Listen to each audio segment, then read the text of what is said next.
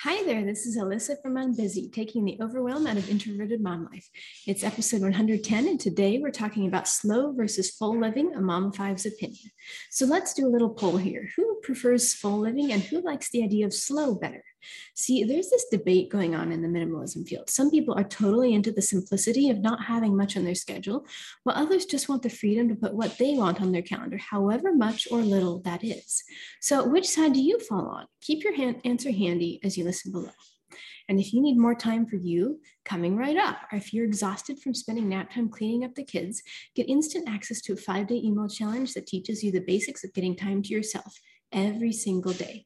And five days from now, you'll be relaxing at nap time without a care in the world. What's not to love for an introverted mom? I put the link in the description below. Back to our episode.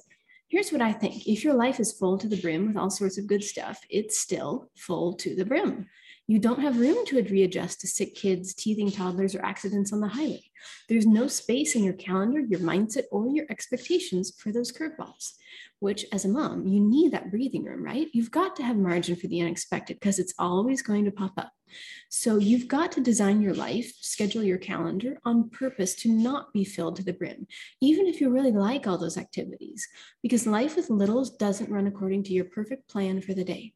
Bottom line, if you're like me, you're tired of hearing all this, I've got a full life, but it's good nonsense. Come on, full is still busy. Now, I'm not saying you have to live slow. You're not moving through your day at the speed of a snail, chewing each mouthful 20 times and taking the most amount of time to do the least amount of work. Not at all. What I am saying is redefine slow. What does slow or easy or light living mean to you?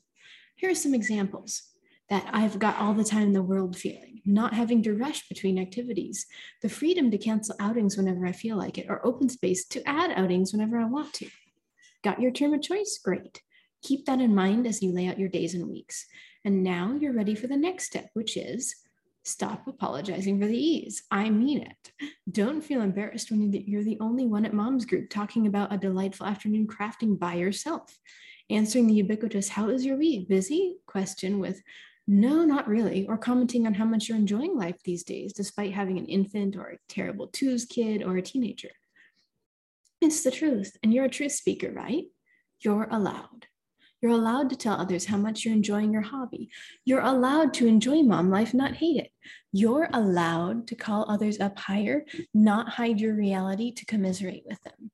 So, which version of life best fits your needs is most likely to remind you of your simple living goals?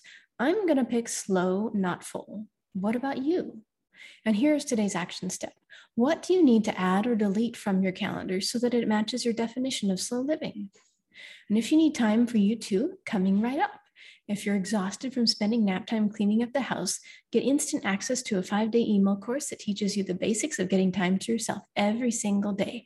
And five days from now, you'll be relaxing at nap time without a care in the world. What's not to love for an introverted mom? I put the link in the description below for you. And that's it. Have a wonderful day.